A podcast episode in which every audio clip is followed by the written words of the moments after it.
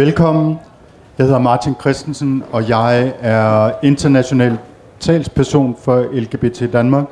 Og jeg skal moderere den her øh, lille debat, som øh, jo egentlig, egentlig skulle der ikke have stået fire hvide mennesker her og diskutere.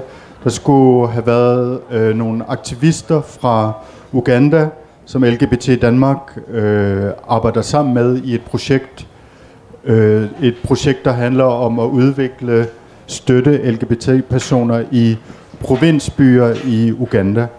Og der skulle have været tre personer fra Uganda her, og der har været en masse frem og tilbage med, med visum. I første omgang blev det afvist, og så øh, Nicole, Nicole Schaff, som er projekt øh, medarbejder i LGBT Danmark, vil fortælle historien og hvordan den står lige nu.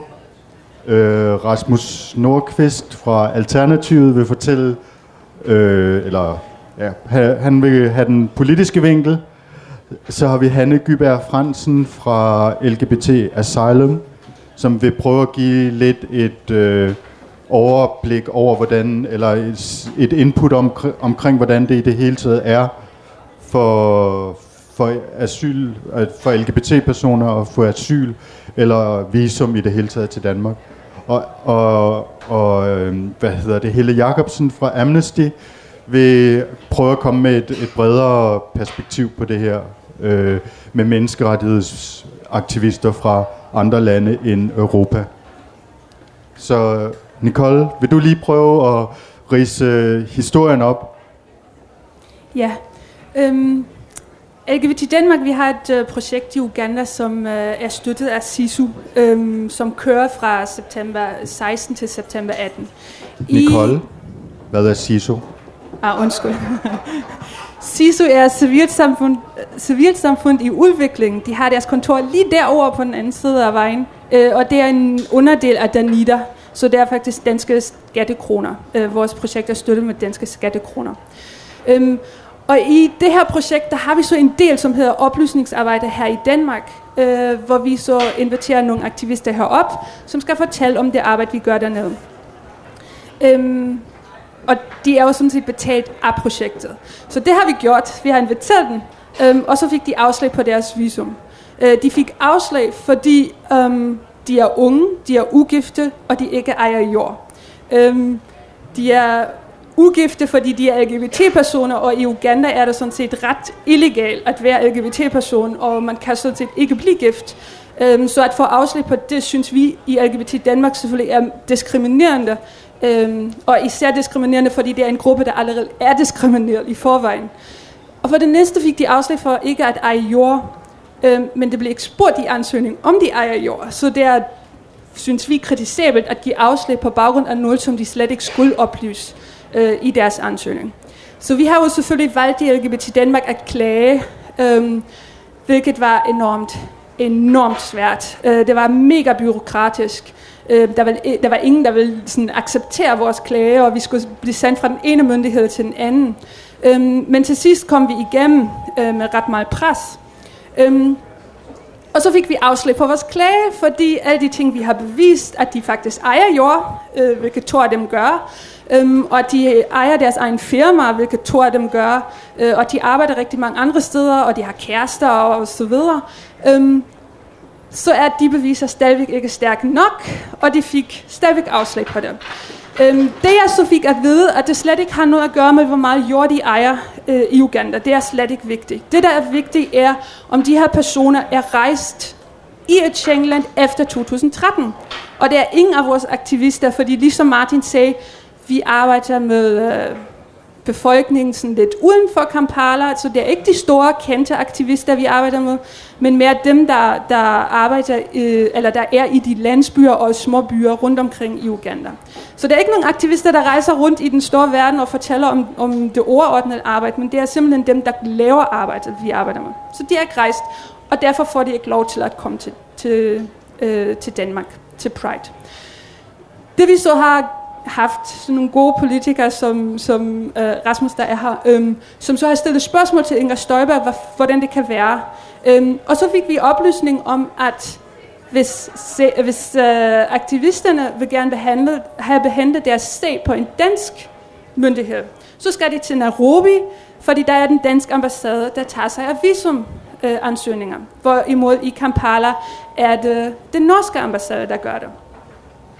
Det har vi så gjort. Vi har sat dem simpelthen på en fly i går morges, øhm, og så er de øh, kommet til Nairobi og har været igennem den længste øh, interviewproces, som de nogensinde har set. Hvilket vi i LGBT Danmark synes er fedt, fordi de faktisk kom til et interview, og der var ikke kun en, en, øh, en afgørelse på baggrund af nogle dokumenter, der blev indleveret, men de, de fik talt med nogle personer. Øhm, og så har vi fået her i morges, har vi fået at vide, at de faktisk har fået visum, øhm, hvilket er mega, mega, mega, mega spændende for os. Øhm, og de kommer i morgen, øh, men desværre for sent til den her fine debat, hvor de kan fortælle jer om det fine arbejde, de laver i Uganda.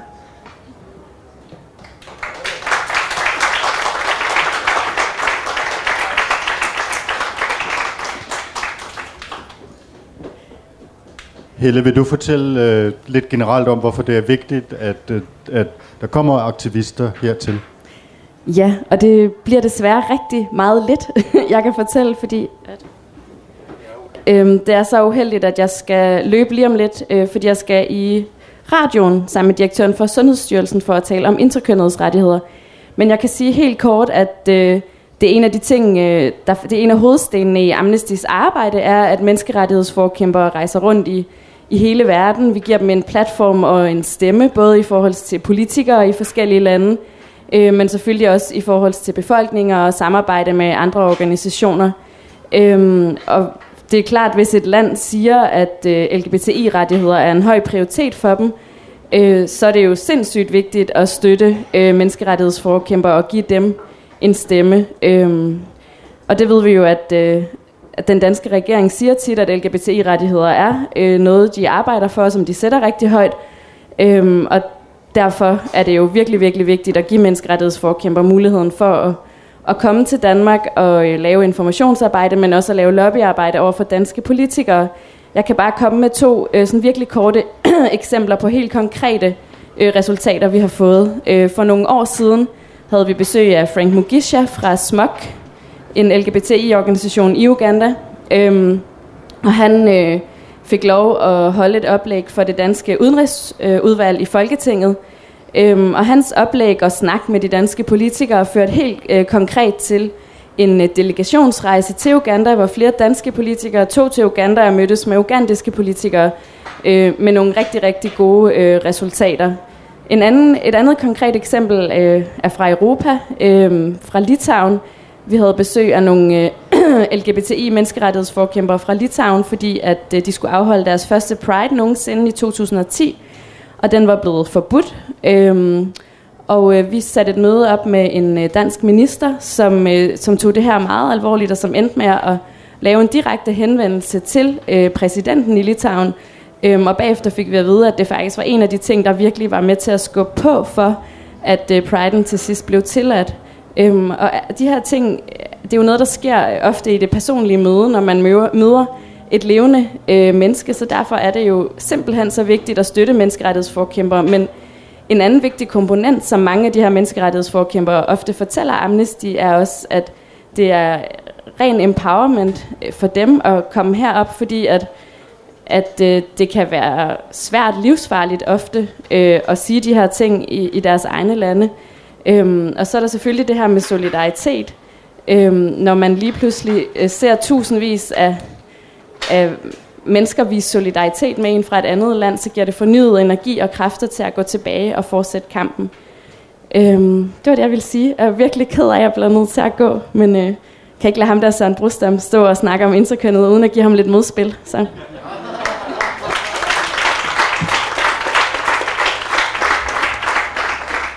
Mange tak, fordi du tog, tog dig tid til at komme forbi alligevel. Øh, Hanne, vil du ikke lige vil du fortælle om både, hvordan det er specifikt for folk fra Uganda, men i det hele taget, hvordan det er for LGBT-personer at få asyl her? Og, og lige fortælle lige kort, at LGBT Asylum er en organisation, der, der hjælper og støtter LGBT-personer, der kommer til, til Danmark for at komme igennem asylsystemet? Ja, altså vi arbejder med rådgivning, og vi har socialt øh, arbejde på, for LGBT-personer, der søger asyl i Danmark, men også LGBT-personer, der er flygtninge, det vil sige personer, der har øh, fået, oplag, øh, fået ophold. Øh, og det er en øh, gruppe, der er meget sårbar. Øh, jeg tror, jeg vil, øh, vil tage det lidt øh, i omvendt rækkefølge, øh, og, så, og så ligesom slutte på, øh, på Helles note, fordi mange af de ting, Helle øh, fortæller, det oplever vi jo også i vores arbejde. Og jeg synes egentlig, i forhold til det, vi, øh, vi taler om i dag, så, øh, så er det det, der er, er rigtig vigtigt. Og så kan jeg måske bagefter øh, sådan fortælle kort om, øh, hvordan det ser ud øh, øh for især Uganda, men for, øh, for LGBT-personer, der søger asyl øh, i det hele taget i, i Danmark PT. Øh, de her øh, aktivister, og det er ikke særlig tit, at øh, man siger, at man er ked af at få lov til at sige noget, men det er jeg faktisk rigtig ked af i dag. Jeg er ked af, at det ikke er de mennesker, der er her til at fortælle om deres arbejde, men det er os, der skal stå her og fortælle om, hvorfor de ikke er her. Øh, det, det øh, synes jeg er øh, overdrevet ærgerligt og, øh, og meget bekymrende. Øh, vi arbejder rigtig tæt sammen med, med, med Queer Youth Uganda, som er en af de organisationer, som, som har fået afslag på visum, og også med andre øh, rigtig seriøse NGO'er i øh, Uganda. Og, og det handler jo som hele om, øh, sagde om at, at, at styrke de her mennesker øh, i at forændre tingene i Uganda. Øh, vores øh, formål det er at arbejde med mennesker, der er kommet her til Danmark, men vi ser jo på, at, at, at vi jo gerne vil have, at tingene ændrer sig der, hvor folk flygter fra. Det er jo det, øh, der ville være det store mål.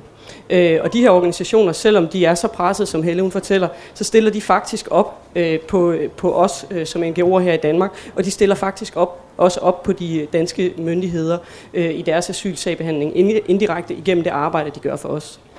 Øh, de hjælper til øh, med øh, at, at hente øh, konkret information på, på enkelte asylsager, øh, når vi øh, har brug for det i vores rådgivning og i vores øh, sagsarbejde med at få forberedt de her sager. Og det betyder jo, at sagerne er mere øh, kvalificerede, når de kommer frem til Udlændingsstyrelsen og måske senere hen flygtningenevnet, hvis øh, de her personer får afslag. Det, kan, det er altså i asylansøgernes interesse, men det er sørme også i Danmarks øh, og de danske myndigheders interesse, at man får nogle ordentligt oplyste sager. Og der oplever vi altså, at de her øh, NGO'er er meget seriøse i det øh, arbejde, de laver sammen med os. Øh, og derudover så er de faktisk også, og det er ikke lykkes endnu, fordi det er rigtig, rigtig svært, men de har faktisk også øh, seriøst over for os tilkendegivet, at de vil gerne stille op på personer, der måtte blive øh, deporteret tilbage til Uganda. Og når det så er sagt, så er det altså en meget, meget vanskelig opgave. Som Helle sagde, så er det mennesker, der i forvejen kæmper med deres egen sikkerhed, og der i forvejen kæmper for at få deres øh, egen organisation til at køre. Men det er altså rimelig storsindet at stille op på øh, og tage imod mennesker, der uretmæssigt og uretfærdigt har fået afslag i et af verdens rigeste lande som Danmark, og så stille op på og hjælpe med at få dem tilbage, så de lander på fødderne, i stedet for øh, bogstaveligt talt at lande på røven. Fordi Danmark gør ikke noget, når de tvangsdeporterer øh, folk hjem på den her måde. Øh, så det er altså bare sådan lige øh, helt kort, øh, hvordan vores oplevelse er af de her NGO'er.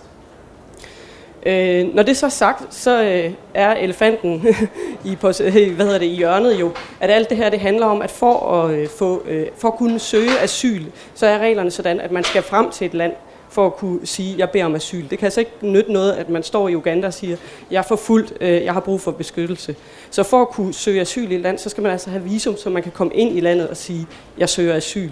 Øh, og det er jo øh, det, som øh, vi kan spekulere i, om, øh, om ikke Danmark er bange for, at de her mennesker de vil gøre. Øhm, vi synes ikke, at det, at øh, at øh, mennesker har brug for og krav på øh, at få behandlet deres asylsag. Vi synes ikke, at det står i modsætning til øh, seriøse politiske aktivister, der vil lave øh, et stykke politisk arbejde og bare gerne fortælle om det. Og som Helle siger, og som Nicole siger, øh, få, få, få deres politiske arbejde til at lykkes. Øh, Danmark kunne, øh, kunne vælge at, at lægge handling bag ordene og så sige, for eksempel, der har man talt meget om Tjetjenien, de personer, der er forfulgt i Tjetjenien lige nu, de har ikke reelt mulighed for at søge asyl, de har ikke reelt mulighed for at søge beskyttelse, for de kan ikke få visum, de kan ikke komme ud af landet og komme frem og fremføre øh, deres ønske øh, om asyl. Øh, Øh, samtidig så ser vi jo også, og det er jo klart, at når, når øh, personer, der gerne vil ud, fordi det er den eneste mulighed, man har øh, for at, øh, at komme væk fra de her forfølgelser, for personer, der gerne vil ud, og så kommer frem og søger asyl i Danmark, så ser vi jo også, at de selvfølgelig har jo været nødt til, måske i deres visumansøgning, øh, at sige nogle ting, der var urigtige. Blandt andet for eksempel, at de var gift. Øh, og det ser vi så sidenhen, når folk skal have behandlet deres asylsag, at det bliver lagt dem til last i deres forklaring, fordi de jo har givet urigtige oplysninger. De var jo ikke gift. De var jo for eksempel en lesbisk kvinde, eller en bøsse, eller en transperson, som ikke var gift, men, men som flygtede, og som var nødt til at give de her urigtige oplysninger for at få visaet og komme ud. Øhm, har jeg talt for længe, eller skal jeg give et kort, skal jeg give et kort ris over øh, situationen for, øh, for organiske asylansøgere? Generelt så har det bare traditionelt været meget, meget svært for øh, LGBT-personer øh, at, at få beskyttelse, når de søger asyl. Der har øh, hele tiden været en myriade af problemer, øh, blandt andet omkring troværdighed, øh, og blandt andet om, hvor farligt det skal være, før man kan få beskyttelse. Det har hele tiden været tilfældet. Øh, det vi har set det, det seneste år i LGBT Asylum, det er, at det er gået øh, fra slemt til værre. Øh, og for nogle personer, øh, som kommer fra nogle bestemte lande, som, øh, som de danske myndigheder pludselig siger, at det er et sikkert land, der har det gået fra slemt til nærmest håbløst. Øh, og det gælder for et land som Uganda, hvor, hvor, hvor de danske myndigheder, uden at der egentlig er sket nogle nævneværdige forandringer i Uganda, uden at der egentlig øh, er kommet nogle nye baggrundsoplysninger, øh, i sine afgørelser øh, går fra at sige, vi, øh, vi anerkender, at du er homoseksuel, vi tror på, at du er homoseksuel, eller vi tror på, at du er transperson, og derfor har du behov for beskyttelse, når du kommer fra et land som Uganda. Danmark har svinget over i løbet af det sidste år til øh, nu i sin afgørelse at sige, vi tror på, at du er homoseksuel, øh, i nogle afgørelser endda sort på hvidt at sige, vi tror faktisk også øh, på, øh, på de forfølgelser, du har været udsat for. Øh, vi tror på, at du er blevet korrektionsvoldtaget. Vi tror på, at det var din familie, der bestilte det. Men det er ikke farligt nok. Øh, og det man siger, det er, det er ikke nogen overgreb, der er systematiske. Det er ikke nogen overgreb, der bliver foretaget af myndighederne. Underforstået, hvis vi oversætter det til menneskesprog, så betyder det, det kan godt være, at du øh, har fået dit hus brændt ned, og at du tre år senere blev voldtaget af nogle andre, og at du tre år senere igen øh, oplevede pengeafpresning eller tilbageholdelse. Men det var ikke politiet, der gjorde det, og det var ikke noget, der foregik på en systematisk basis. Der var ikke nogen, der havde planlagt det. Ergo er det ikke farligt. Du kan godt tage tilbage øh, og leve i Uganda. Øh, Udover det, øh, så ser vi bare generelt, at de danske myndigheder øh, har strammet kravene på LGBT-sager i det hele taget. Så det her rammer altså også personer, der kommer fra lande, der stadig bliver betegnet som farlige. Afghanistan, Iran og Irak. Og når man strammer troværdighedskravene, så stammer man kravene til de historier, som den øh, asylansøger kommer og fortæller. Altså om man tror på, at de er homoseksuelle, for eksempel. Øh, og øh, hvis jeg sådan skal sige det meget kort, uden at gå alt for meget detaljer, så rammer sådan en stramning af troværdighedskravene. Det rammer skævt, og det rammer rigtig hårdt, og det rammer de personer, som er allermest sårbare, for det rammer nemlig dem, der er dårlige til at fortælle deres historie, som ikke kan eller dårlige, som ikke fortæller deres historie på den måde, som de danske myndigheder forventer. Hvis man for eksempel er øh, en ung afghansk fyr, øh, teenager, 16, 17, 18 år, øh, og ikke kan fortælle sammenhængende om sin homoseksualitet og sin springudhistorie, historie, så risikerer man altså at få afslag. Øh, og det er faktisk sket. Øh, og det er øh, dybt problematisk for retssikkerheden øh, i det hele taget, og det er en personlig katastrofe for den enkelte. Så hvis det var sådan en lynhurtig indflyvning på, øh, hvordan status er lige nu, så er vi altså jævnt hen rigtig, rigtig bekymrede.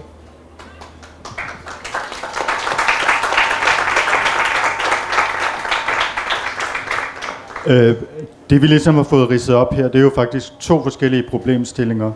Øh, sagsbehandlingen i forbindelse med visumansøgningen.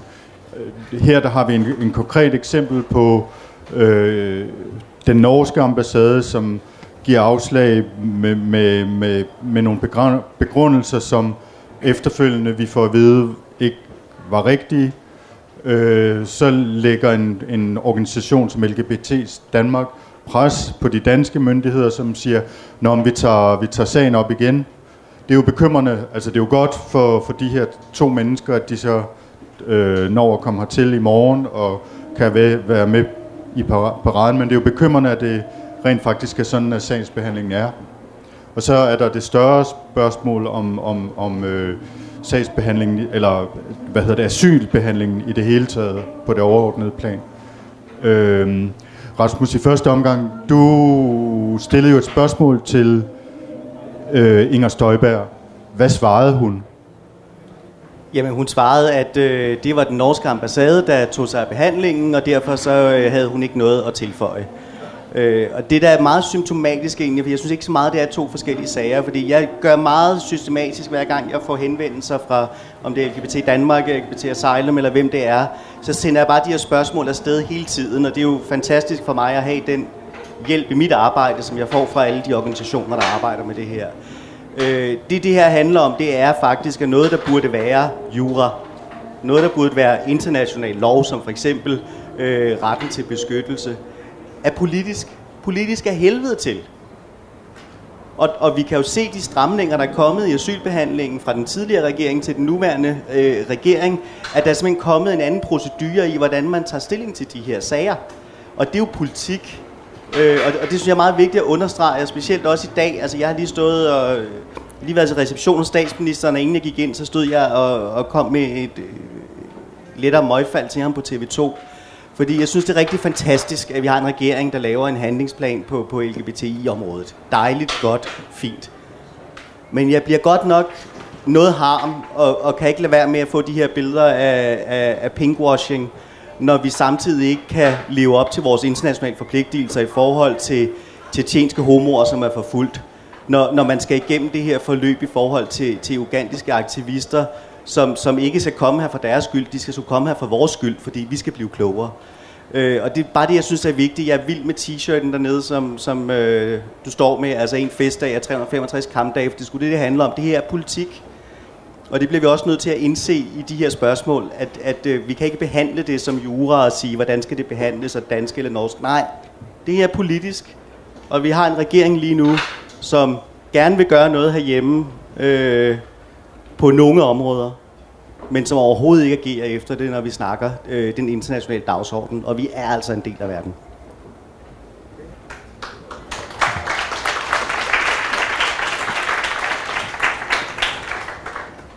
Øh, og det er, jo, det er jo rigtigt, og det er jo realiteten, som det er. Er der, er der noget, man kan, vi kan gøre ved det? Er der noget, du kan gøre? Jamen altså, jeg tror, det handler om at virkelig se det her som en kamp, en politisk kamp, og gå ind i den som aktivister, gå ind i den politisk, gå ind og råbe op, og ikke acceptere, når vi skal stå og smile eller løbe en tur med statsministeren. Det skal vi også, men det skal vi skulle gøre for at banke bordet samtidig og sige, at det er ikke godt nok. Øh, og, og det skal vi også huske på, synes jeg, i, øh, i hele arbejdet omkring Pride, som er fantastisk, fordi vi får en opmærksomhed på det. Der skal vi huske på, at, at de her dage, ja, det er en festdag og så videre på lørdag, men det er altså også kampdag, og vi skal bruge det her til at kæmpe politisk for os selv, men også for rigtig mange mennesker rundt i verden. Øh, og, og når vi siger et herhjemme, når vi har en statsminister, der står og siger, hvad han vil gøre for, for LGBTI-personer, jamen, så må vi jo holde ham op på det, og det her der er jo brug for, at alle organisationerne hjælper med os at råbe vagt i gevær, og ikke, og ikke være bange for at sige tingene højt. Altså, jeg har sådan en, en, øh, en lille skideball, jeg rejser rundt med blandt øh, øh, aktivister og organisationer for tiden, og siger, hold nu op med at være så pis bange for at sige det, som det er. Altså, I behøver ikke plise regeringen, fordi de gør det ikke godt nok. Jeg tænker også, at, øh, at jeg vil gribe fat i det, som Rasmus siger, og siger, at øh, vi, vi, vi, vi er jo en NGO, vi er jo en organisation, øh, og, og, og det, er jo, det er jo rigtigt, at, at det er politik. Øh, men, men det er jo svært for os at påvise. øh, så, så jeg tror også meget øh, langt hen ad vejen til de skridt, vi prøver at gå, det er noget, der handler om at prøve at få fat i substansen. Altså prøve at få, få fat i de her øh, ansvarlige politikere, som er ligesom glatte stykker sæbe. Ikke? Fordi øh, flygtningenævnet, jeg kan se, vi kan se, når vi tager vores tal, så kan vi se, at flygtningenævnet har ændret sin praksis. Den har ændret sin måde at behandle de her asylsager på. Det kan vi se på vores tal, det kan vi se på de afslag, vi får. Der står noget, som der ikke stod sidste år. Samtidig med, at det er sket, så er flygtningenevnets sammensætning øh, blevet ændret. Jeg vil ikke kede mig jeg med, hvem der sad i det før, og jeg vil ikke kede mig jeg med, hvem der sad i det nu. Men det er jo integrationsministeren, der har ændret, øh, eller det er regeringen, der har ændret øh, den sammen, øh, sammensætning, øh, sådan så det er nogle nye mennesker, en ny sammensætning, en ny balance af mennesker, der sidder og skal bedømme de her sager. Og samtidig med, at det sker, så ændrer beslutningerne sig. Og det er også øh, regeringen, der er ansvarlig for de ting, som danske myndigheder gør. Det er dem, der er politikere, det er dem, der skal holdes ansvarlige for det. Så, så det, det er jo rigtig nok, hvad du siger, Rasmus, at det er politik, og vi skal tale politik, og det er meninger, vi skal udveksle. Men vi skal også prøve, synes jeg, at få fat i substansen, fordi det kan også gøre, at vi kan blive mindre sårbare, synes jeg. Fordi øh, øh, noget af det, som man kan sige i begge de her tilfælde, med både visumsbehandlingen og asylsagsbehandlingen, det er, jeg står ikke her og snakker om, at jeg synes, det er synd for en hel masse mennesker. Jeg står ikke her og snakker om, at der er nogle personer, der skal have asyl i hobetal. Jeg står og snakker om, at vi skal have en reel og ordentlig, individuel, konkret sagsbehandling. En sagsbehandling, hvor folks øh, retssikkerhed ikke bliver sat over styr. En sagsbehandling, hvor der ikke er tolkeproblemer. En sagsbehandling, hvor øh, vi har en minister, der melder ud, at man ikke skal spørge ind til seksuelle motiver. Øh, og når der så bliver spurgt ind, så bliver det gjort på en måde, hvor, øh, hvor de personer, der sidder i den anden ende, ikke kan svare, fordi at, øh, at der bliver øh, spurgt, øh, hvad der er højeste rundetårn eller et tordenskrald. Øh, så, det, så, så det er jo også sådan noget med, at vi bliver nødt til at snakke substans. Vi bliver nødt til at sige, I vil lave en LGBT-handlingsplan. Jamen så lad os se på tallene. Lad os se på, hvem det er, der er presset i Danmark. Lad os se på, hvilke LGBT-personer det er, der oplever overgreb. Vi har lige lavet en øh, mini-undersøgelse blandt vores medlemmer, øh, og den påviser det, øh, som øh, man næsten kunne have sagt sig selv. Den påviser, at øh, op mod halvdelen øh, af LGBT-asylansøgere, det vil sige personer, der stadigvæk venter på at få deres sag øh, behandlet, og derfor bor i asylcenter, og også op mod halvdelen af LGBT-flygtninge, altså dem, der har fået asyl, og nu er ude øh, og boligplaceret ude i øh, kommunerne og går på sprogskole, de oplever chikane og overgreb. Og de oplever chikane og overgreb til trods for, at vi ved, at rigtig mange af vores medlemmer faktisk holder lav profil. Prøv at tænke på, hvis de krævede at få deres ret til at leve frit og åbent, hvordan ville tallene så se ud? Og det er de danske myndigheder, de danske kommuner, der er ansvarlige for, at de her forhold de er i orden. Hvis man tager rigtig mange mennesker i en rigtig svær situation, med udsigt til at blive hældt ud af landet, øh, fordi praksis er, som den er i asylcenteret, øh, i asylsystemet, hvis man tager dem og presser dem sammen på rigtig lidt plads i et asylcenter, så er det ikke så skal man ikke kalde det sociologi ret mange semestre øh, for at regne ud, øh, eller antropologi ret lang tid for at regne ud, at så, øh, så er det de svageste og minoriteten i minoriteten, der bliver udsat, og alle bliver udsat. Ikke? Altså det er jo påvist, at man bliver syg af at sidde og vente i et dansk asylcenter. Rasmus Kort og så Nicole. Jamen, det var, det, var, det var bare for lige at, at, at gribe det, du siger med, med substansen. Det er jo helt rigtigt. Altså, vi er nogen, der er politikere, der skal kæmpe den politiske del af kampen. Men, men, men jeg tror bare, det er nødvendigt, at vi, at vi, at vi lidt hæver stemmen Øh, og, og vi ikke er bange for det, og jeg tror, det er meget vigtigt også, at man, at man ser, at det her er ikke partipolitik. Altså, det, det kan godt være, at der er nogle partier, der agerer på en måde, og nogle på en anden måde, men det her handler også om at rykke de partier, der ikke gør det, fordi når man går venstre politikere på klingen, eller konservative politikere på klingen, så er de sådan lidt, nej, det er virkelig rigtigt, og, og selvfølgelig skal vi da hjælpe, og så, jamen, så må I ændre praksis politisk praksis. Og det er der, der, hvor vi skal ind og trykke, altså, så det ikke kun er, er, er nogle få partier, der, der altid siger, hvor de sådan lidt, tror jeg, over integrationsministeriet lidt tænker, åh nej, kommer nu endnu et spørgsmål omkring en asylsag fra Uganda, fra, fra Rasmus Nordqvist eller fra Pernille Skipper, øh, som, som det er i øjeblikket. Ikke? Nicole? Ja, jeg vil lige understrege, at selvfølgelig vores aktivister, som vi har inviteret, ikke har øh, planlagt at søge asyl. Øhm, de har været gennem en enormt lang proces hos os også, for at øh, vi kunne sikre, at de ikke øh, at, at det er ikke det, der er formål. De, de, de er inviteret og har planlagt at komme her for at fortælle om det arbejde, vi laver, som er støttet med danske skattekroner.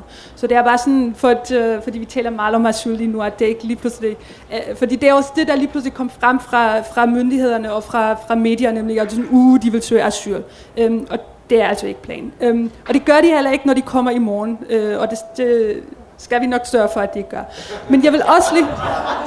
De har ret til det. De har ret til det. Men vi, vi som LGBT Danmark har brug for dem i Uganda, fordi de er simpelthen vores bedste folk dernede, så vi kan, vi kan ikke undvære dem der. Uh, men de har ret til det, det er rigtigt.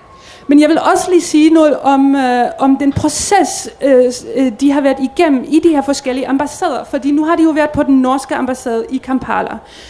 Der fik de, for det første er det enormt byråkratisk der, de fik afleveret deres ting, øhm, og de fik ikke engang mødt den ambassaden, fordi ambassaden har øh, uddelegeret opgaven at modtage de her øh, papirer og dokumenter til en privat firma, som hedder VFS Global. Så det er sådan kun de her mennesker, de møder. I det her center er der så faktisk nogle Uganda, der arbejder. Der er ikke nogen norske øh, ansatte, det er ikke øh, øh danske, eller hvad ved jeg. Det er Uganda.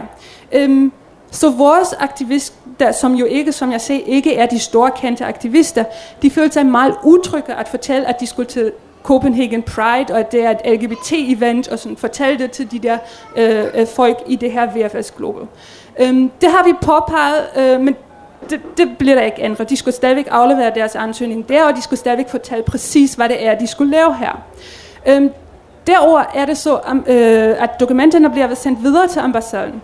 Men ambassaden har under, altså de har ikke kontaktet vores aktivister øh, og spurgt ind til nogen af de ting, vi har afleveret dokumenter for. Øh, hvad de skal, hvor langt de skal være her, hvem de er, om de ejer jord. De har ikke spurgt om dem.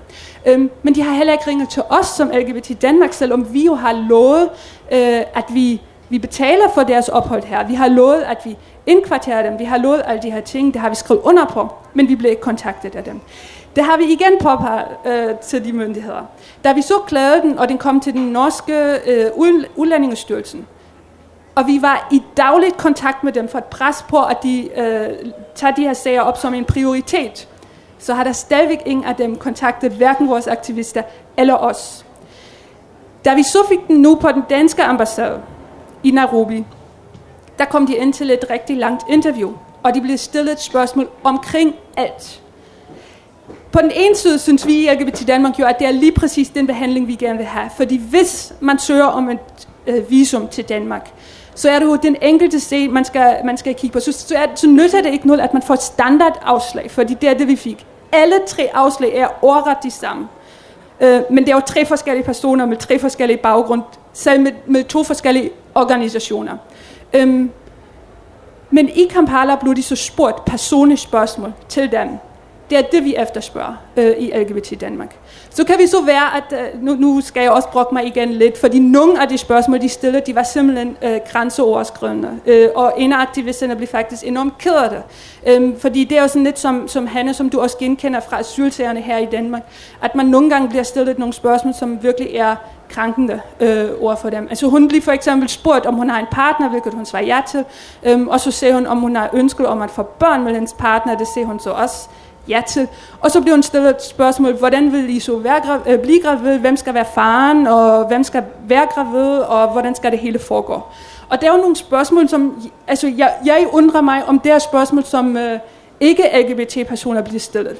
Og det tvivler jeg på, at de gør. Så det er jo sådan igen, altså at, at selvom processen øh, i, i den danske, på den danske ambassade var meget bedre, men alligevel ikke godt nok øh, i forhold til de her personer.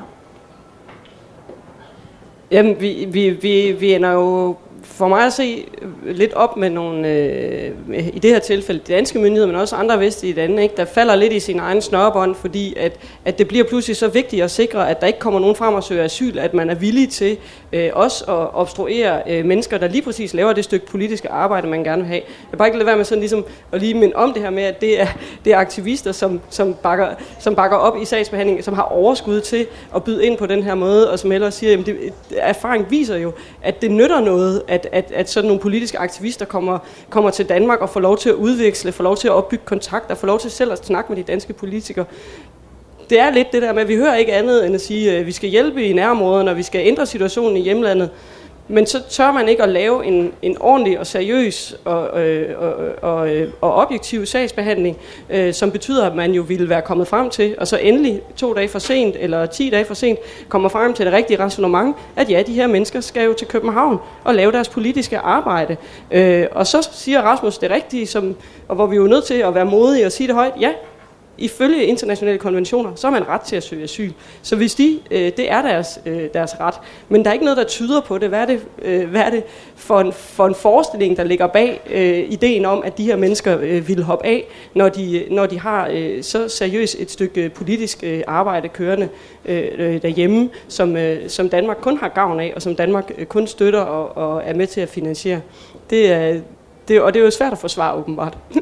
Jo, men det er også bare vigtigt, at vores angst for, at der kommer nogen og søger asyl, ikke gør, at vi ikke tør at blive klogere. Og det er jo det, vi gør, når der kommer aktivister. Altså, jeg ved som politiker, og det er ikke kun inden for LGBTI-området, det er ligegyldigt, hvem jeg møder fra udlandet aktivister, så bliver jeg klogere. Altså, jeg prøver også altid at møde aktivister, ikke kun møde øh, parlamentarikere, når jeg er ude at rejse, fordi jeg bliver klogere.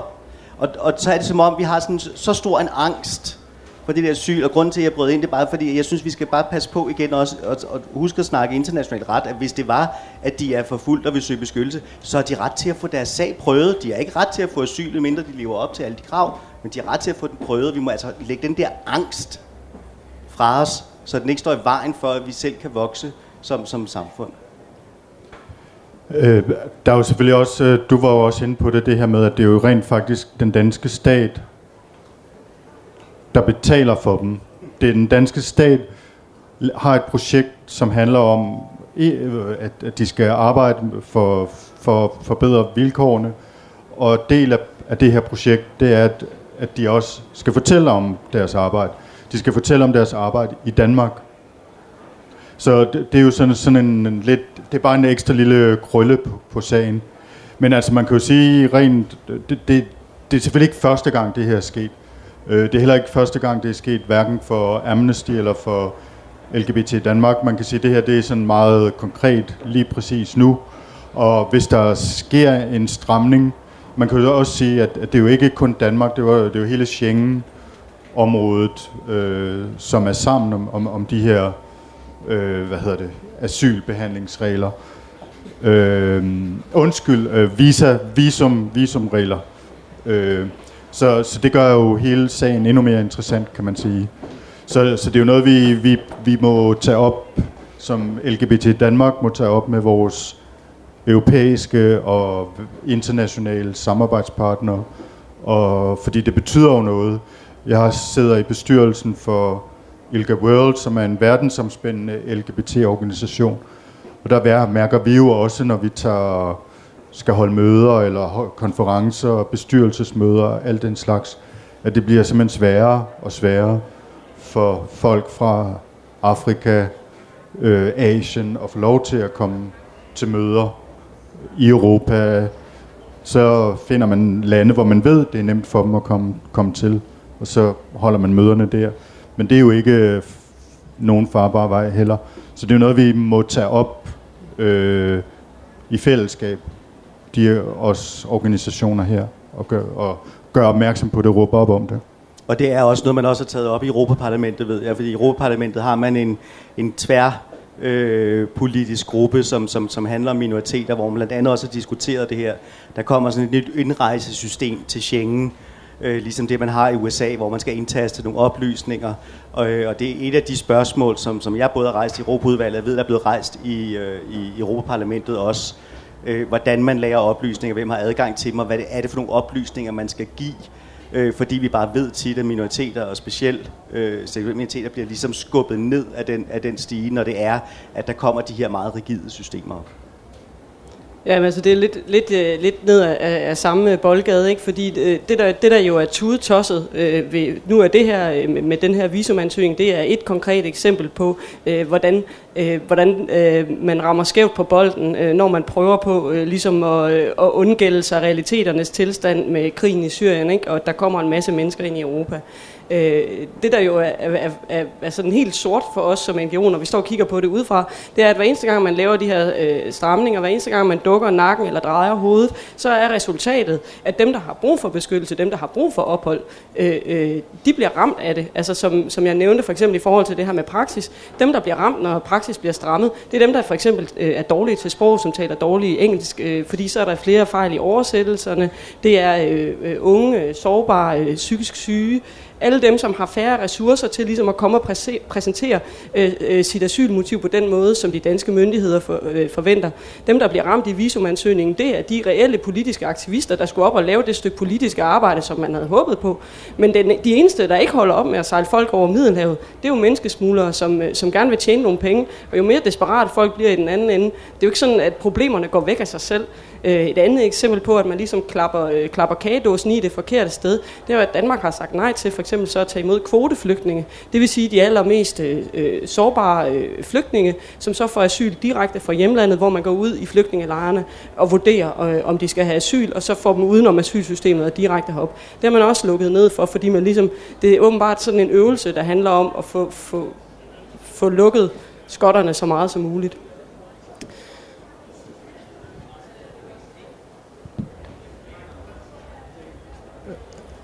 Har I øh, flere kommentarer, I vil komme med?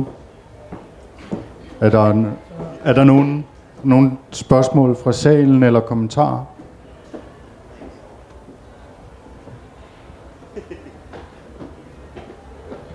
Hi. Um, can I maybe ask in English? I heard it was going to happen in English, so I kind of put myself in that mindset. Um, just a little bit of context I, I, came back in April from working in Brazil for eight months with LGBTQ resource centers down in the southern part of Brazil, specifically with a focus on trans people. Um, the situation for trans people in Brazil is that they Brazil is the country in the world which has the most murders of trans people each year. In fact, it's five times higher than the country in second place, which is Mexico. And I think that really speaks volumes. But if you look at the Brazilian legal system, just Brazil as an example here, the Brazilian legal system doesn't have a law that's against trans people. In fact, they also have approved gay marriage. There's a lot of rights and a lot of positive things happening for the LGBTQ plus community in Brazil in general. However, if you were to take one of the trans people that I met, for example, who had been trafficked to Europe and then brought back to Brazil because of their trans identity and their inability to get a job in the Brazilian formal working market, number one, due to bureaucratic processes that in Brazil are extremely complicated, and number two, because of the discrimination they face in social society, then if they were to apply for asylum in Denmark, if they were even to be able to have their passports given to them by their madams or their pimps to be able to apply for asylum in Denmark, they would probably be refused because Brazil, as you know, if you look in the official sense of it, that governments would, they wouldn't be able to take in take them in on any basis that they have any asylum right. You know, they aren't persecuted by their government, but they are definitely by the people who they live around. Multiple people of the pe- multiple people who I met were killed while I was in Brazil, and very sad instance. What do you think is a possibility for the Danish government to open up their vision a bit, the Udlændingsministeriet, to understand that sometimes it's not the legal battles, but it's the social ones that hit harder and that make a bigger impact on the communities in those countries that are affected, such as Brazil, Mexico, and the endless list of countries that haven't got it as illegal to be LGBTQIA, but the fact is that the society thinks it is illegal. Um, I can start, and I think you, you, you, can, you can add on because it, it's actually a rather complex question because to get asylum, there is international laws and on, on how to get that. And it's, it's very important that we not start diluting these international laws. That's also why we have a big discussion on, on climate refugees because they cannot come under the same umbrella. So we need to be very careful not to dilute the international laws and conventions on people with, with protection right. Um, but what I think is, is very important in the case you, you're stating is, first of all, how can we do other things? How can we be more activist in, in, in our uh, um, diplomatic work, in our, in, in our international work? And I think we have a lot to do there. We, we, we saying a lot, but we're not actually acting. And I think that would be actually more important because we have to be careful not to dilute the international conventions on, on the right to protection. Yeah, I just no. I would like to start uh, by saying that uh, in Uganda, um, as much as there's a law against homosexuality and you risk to have life in prison, uh, if if uh, but but you can't be really convicted under this law because this law is formulated in a way that they have to catch you in the act uh, as you're having sex with a partner of the same sex, um, which is um, you know which is then of course you would violate the right to privacy, uh, and therefore this wouldn't hold in court. So nobody has really been persecuted under this law, and in general in Uganda it is not the authorities, or it is believed not to be the authorities. This is actually the problem. Um, but the, the issue is that it is the authorities, but it's just hidden. For example, I myself have been arrested in Tanzania, uh, and we were arrested for being LGBT. We were at a bar with an LGBT uh, owner, and so on. And um, they found lube, which is forbidden in Tanzania. So it was very clear that here we are uh, as LGBT people. After we paid our bribe, there is absolutely no record in the police station. So when the Danish authorities look for if it's safe or not in Uganda or in Tanzania or in Brazil, they won't find the record. Yet I was there in this police station. Um, yeah. And it is a very, very good example of the struggles we meet in LGBT cases because, and on top of, of, of this problem, there are multiple other problems uh, in the asylum uh, handling of, of LGBT cases. Um, cultural problems, problems with speaking of something private, etc., etc. But this is uh, one very obvious problem, and it's interesting because it's about, like Rasmus says, it's about how the conventions and how the rules of asylum were made. And the rules of asylum and the rules uh, were made uh, in the um, aftermath my English is probably not sufficient here, of World War II. So those rules were based upon the problems that you had seen during World War II. And, and therefore, the, the rules are very much formulated for like uh, more traditional asylum problems, uh, asylum motives, like political mo- motives. You're fleeing from something political. You're, you're, fleeing because you're being persecuted for your political beliefs, or you're fleeing from a war, like the refugees in Syria. It's tough to be a refugee from Syria, but after all, they actually do get asylum when, if they succeed, if they survive coming here. Uh, so the rules are, are, formulated for that. And then during, uh, over the last probably 30 years, more and more of these kind of soft cases will, will appear, right? Like re- religious motives and also like uh, uh, motives that would traditionally be, be bound to someone who's uh, maybe not uh, a straight man. Uh, a man will often run, have, have, have, have more political, be more politically active, be more active in war as a soldier and so forth. But then comes problems of women uh, for seeking asylum, running from your family, being forced marriage, etc., and also problems that LGBT persons uh, face, right? And and and so it's an ongoing. Um, thing now that we have to talk and discuss with, in our case, Danish authorities about, well, you have to look at these kind of persecutions because they don't look like the other persecutions that this system was shaped for. So, like for instance, like Nicole say, it's exactly the same problem that the uh, uh, Ugandan LGBT uh, asylum seekers face. That the, it is not the police that comes and get them, but sometimes it is the police that comes and get them. And when they put them to jail, they don't convict them for nothing. They just keep them there because uh, somebody maybe wants to pay to have them there in the prison, or they put them to prison for something else, right? And we can have this discussion on a uh, on an overall level with the Danish authorities, and it's gonna. If it's ever going to happen, then it's going to take a long time. But then what we do is like we walk in on individual uh, case basis and try to uh, to counsel and and and uh, and talk on the individual case with the person that's seeking asylum. And in in some cases, if people haven't sought asylum, it's about counseling. Do we think it's a good idea for you to seek asylum or not, as things are. But it's yeah, it's tough. And again, it's political. I just have to state it again and again that that we cannot just sit here and, and pretend to talk right or wrong or or just law. This is is, is politics.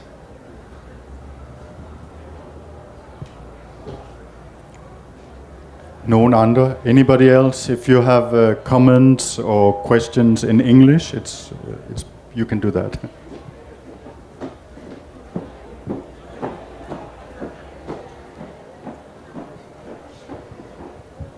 Hej, jeg har to ting. Øh, jeg støtter jer økonomisk hver måned, LGBT Asylum, yes. Er der andet, man kan gøre, øh, end at støtte jer økonomisk og stemme på de rigtige politikere? altså, kan man gøre noget socialt for jer, for at gøre det nemmere for dem, der er her? Det var punkt 1. Så her til morgen, punkt 2, hørte jeg Karen Ellemann øh, deklarere, at hun er blevet LGBT-minister, eller sådan noget lignende. Koordinerende minister for LGBT-området. Kan man ikke gøre noget for at lægge pres på hende nu, apropos at det er politisk, sådan også i Pride-ugen? Det var bare det. Tak. Jeg kan tage den lette, så kan du tage, tage, tage, tage det, du ved noget om. Jo, selvfølgelig kan man det. Jeg er faktisk rigtig, rigtig glad for, at det er blevet, blevet øh, Karen Ellemann, som, som har fået det her som ressortområde. Og det er rigtig, rigtig godt, de laver den her handlingsplan. Jeg skal ikke kun være bitter. Altså, øh, jeg stod bare og blev bitter, fordi jeg så det i sammenhæng med en masse andre ting, og derfor jeg blev sur. Men, men altså, det er rigtig godt. Karen er den helt rigtig til at sidde med det her, fordi hun faktisk tager det på sig. Altså, da hun blev ligestillingsminister, så var det noget af det første. Hun kom hen til mig og sagde, vi er nødt til at få snakket omkring LGBTI-området. Jeg ved ikke nok, hvor skal jeg gå hen, for at vi kan, vi kan få gjort noget ved det her og få taget det op. Og det, der var meget vigtigt at sige også, det er i forhold til den tidligere Venstre-regering, der sad i nullerne, hvor man jo ikke så LGBTI-området som et ligestillingsspørgsmål. Der ville man jo ikke gå ind i en række sager og sige, at det var ikke nødvendigvis ligestilling, det handlede om køn, og, og det var noget andet så. Og, og det er jo en vigtig skridt, der er sket her, at det faktisk bliver taget alvorligt. Det er vores ligestillingsminister, der skal arbejde med det her område. Øh, og jeg ved allerede, jeg har kun lige set en kort siden, de ud, kom ud med det her, men altså hun har allerede fat i, i sundhedsminister, socialminister, uddannelse osv. Og så sagde jeg så, husk nu, du sidder hun har kontor i Udenrigsministeriet, hun sidder på Asiatisk Plads. Husk også at gå hen og banke på udenrigsministerens dør, ikke? Jo, men vi er da også øh, kun glade for, at der kommer en udvikling. Så kan vi jo i det mindste få åbnet dialogen, ikke? Fordi før var det jo bare en lukket dør, og noget vi ikke snakkede om, og noget der ikke skete. Og øh, vi er da også, hvad hedder sådan noget... Øh, begejstret skeptiske, eller hvad man skal sige. Jeg vil, gerne, jeg vil gerne se det, før jeg tror det. Jeg vil gerne se, hvad er det for nogle LGBT-personer, vi snakker om, og hvad er det for nogle forbedringer, de skal have, og hvor skal de foregå. Men så er der da i hvert fald en åbnet en dialog, så er vi ikke kun på løbetur mere. Så vi, skal vi måske til at lave noget politik. Det kunne da være rigtig dejligt, og det glæder vi os da super meget til. Det er vi altid klar til vi vil gerne øh, snakke med alle mulige. Øh, og, og, jeg, og jeg tænkte sådan lidt, og det har også sådan lidt klinget sådan her igennem den her snak, vi har heroppe, haft heroppe. Hvad kan man gøre? Jeg tænker egentlig faktisk en rigtig øh, relevant ting, vi skal blive bevidste om, når vi snakker, det er at gøre det, de her standpunkter mulige. Ikke? Der var nogle ting i det, Rasmus sagde om, det, det, så er det altid øh, de samme øh, øh partier, der må gå ud. Ikke? Så kommer der endnu et spørgsmål fra Rasmus. Ikke? kunne vi måske i den måde, vi snakker om de her ting på, eller i den måde, vi har den her dialog på, gøre, spørg- gør, det her, gør det her standpunkt muligt, at man ikke synes, at de her ting er okay. Øh, det er sådan lidt ubegribeligt for mig, at, at jeg, jeg, jeg har simpelthen svært ved at tro, for eksempel, at, at de fleste venstrepolitikere, at de fleste venstrevælgere, at de fleste øh, socialdemokratiske politikere, at de fleste socialdemokratiske vælgere egentlig står op for det her. Hvis det var, vi kunne komme til at diskutere substansen, så tror jeg ikke nødvendigvis, det er sådan. Men jeg tror, den fælde, man har, øh, måske har faldet i i, øh, i i asyldebatten, men også rettighedsdebatten i Danmark generelt, det er, at, at standpunkterne, det bliver ligesom ikke muligt. For, der er nogen, der der ligesom okkuperer nogle standpunkter, og så er der ikke andre muligheder ind midt imellem. Det kunne være fint, hvis vi kunne begynde at ture snakke med hinanden om det her, ikke? på en måde, hvor standpunkter blev mulige. Jeg ved ikke, det, det er jo ekstremt, hvad hedder det, abstrakt, men, men, men, men, men det kunne være fedt, hvis vi kunne prøve bevidst at finde, at finde, finde måder, hvor vi kunne komme til at snakke om det her, så det ikke altid er de samme, der siger det samme til hinanden, og så står man bare og råber. Og dem, der taber, det er, det er de mennesker, som, øh, som, ikke, som får krænket deres rettigheder. Øhm, det er altid dejligt med penge. Vi mangler altid penge. Vi har næsten ikke nogen. Det kan godt være rigtig svært at, at få penge til øh, øh at, at lave arbejde med asylansøgere, øh, og, øh, og, øh, og heldigvis går det bedre med det. Så, så det må man altid gerne. Man må altid gerne støtte os. Øh, og så kan man jo skrive til os. Det er sådan, at hvis man skal være frivillig i LGBT Asylum, så skal man selv være LGBT-person. Og det er et LGBT-separatistisk øh, space, øh, fordi at det er vigtigt øh, for de medlemmer, for de mennesker, vi arbejder med. Øh, det her det handler om noget så vanskeligt som at fortælle om sin egen seksualitet og, og bevise sin egen personlige øh, øh, seksualitet eller sin egen kønsidentitet. Så derfor skal man være LGBT-person for at være med. Og det er ikke fordi, vi ikke kan lide øh, Øh, øh, mennesker, der identificerer sig som heteroseksuelle, men de må rigtig gerne hjælpe os på alle mulige andre måder. Men øh, man kan i hvert fald sagtens skrive til os, øh, hvis, man, hvis man har lyst til at være med. Hvis man er fra Aarhus, så skal vi til at starte op i Aarhus, og det bliver rigtig spændende. Så kan man rigtig meget være med. øhm, og jeg vil, kan lige komme med en lille krølle på det her med en koordinerende minister. Altså LGBT Danmark gennem vores øh, uden, udenrigssamarbejde eller samarbejde med andre LGBT-organisationer i andre lande, kan vi se, at det faktisk betyder noget. Fordi bare det, at der er, da, da S, R-regeringen trådte til for i 2011, der skrev vi til Helle Thorning og sagde, nej, hvor dejligt, I har et øh, LGBT-program, I må da have en, øh, en minister. Og, og så skrev hun tilbage, nej, det, det synes vi ikke. Så skrev vi tilbage, hvem er så ansvarlig? Så skrev hun tilbage, eller hendes embedsmænd, tilbage med at fortælle, hvilke 10 forskellige minister, der var ansvarlige for små detaljer øh, af LGBT-området. Og man kan jo sige, at det var en, en lavt hængende frugt, den regering kunne have, kunne have plukket.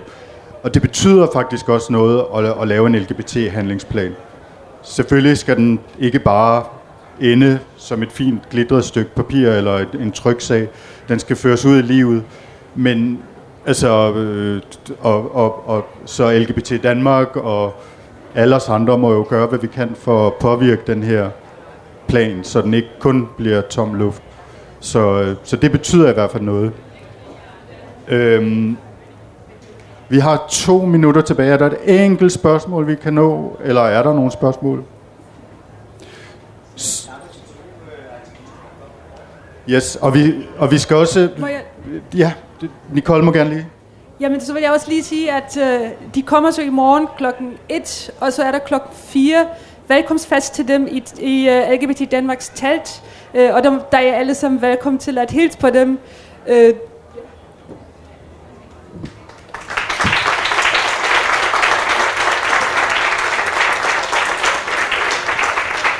Og tak til jer for at stille op til, til debatten her.